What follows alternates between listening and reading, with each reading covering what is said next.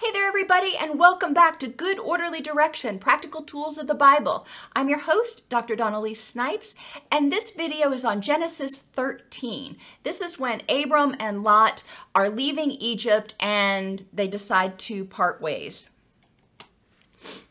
Abram and his family, including his nephew Lot, left Egypt and went to, to the Negev. Abram and Lot were both very rich in livestock, silver, and gold and the land was a- unable to support them as long as they stayed together. So they had so many family members, so much livestock, so many servants that they couldn't all just stay in this one little area. I mean, we see that today. We see how cities grow because they can only handle the, the land can only support so much. It doesn't mean there's not enough to go around. It just means you may have to expand a little bit there was quarreling between Abram and Lot's herdsmen. Now, as I mentioned in the last video, that Abram's wealth was not 100% kosher.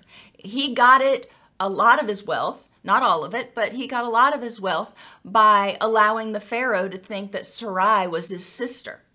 Um, but we see that he was corrected. You know, the Pharaoh corrects him, and apparently God forgives him. And we assume he's learned his lesson.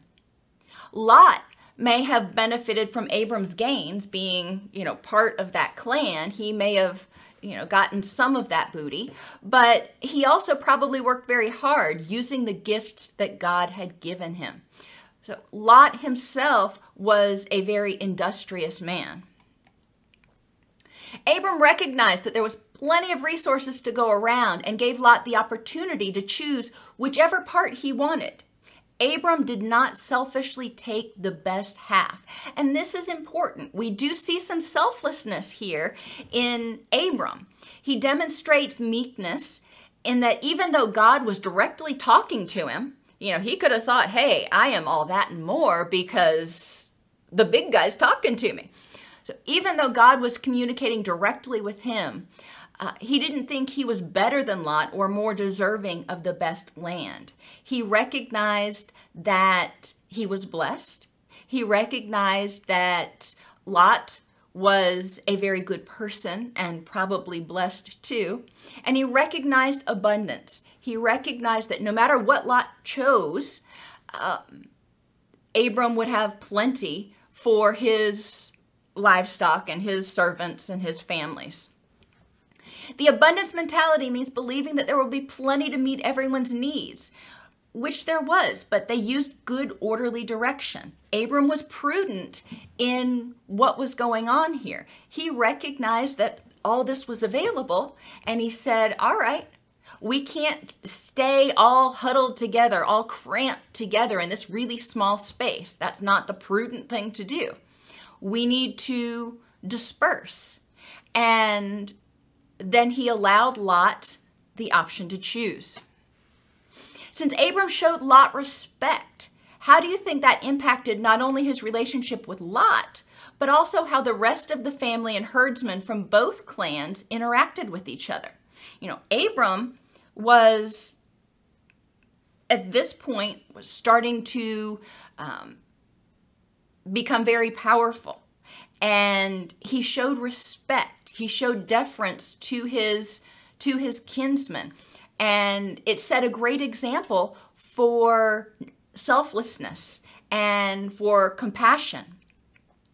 Good orderly direction not only strengthens relationships, but it models how to act to develop strong relationships and enhance your resources. In uh, books on abundance, you'll read about value added. And when we are in positive relationships with people, when we are in loving relationships with people, it strengthens those bonds. So instead of us being there in isolation, we actually sort of start to grow and you want to say sprout resources. We develop connections that become resources, and these people by virtue of their wisdom or their talents or their blessings or just their compassion, add value to our lives and make us more abundant. This story also reminds me of gardening. Um, if you've watched my videos on the Doc Snipes channel, you know I'm an avid organic gardener. And when you plant things too close together, they often still sprout, but they're smaller, weaker, and produce less fruit. So if I go out, for example, spinach, if you want to have baby spinach, as they call it, you can either plant it appropriately spaced and harvest it really early, or a lot of companies will plant it and they will plant the plants a lot closer together. And the plants, because they're crammed in, because there aren't enough resources, don't grow as big, but they also don't grow as strong. When you space the plants out appropriately, yeah, you do have fewer plants, but there's much less stress and competition for nutrients. So you end up with bigger, healthier, actually more nutritious plants that produce more fruit, if they fruit, than you would have gotten with the spindly, crowded plants.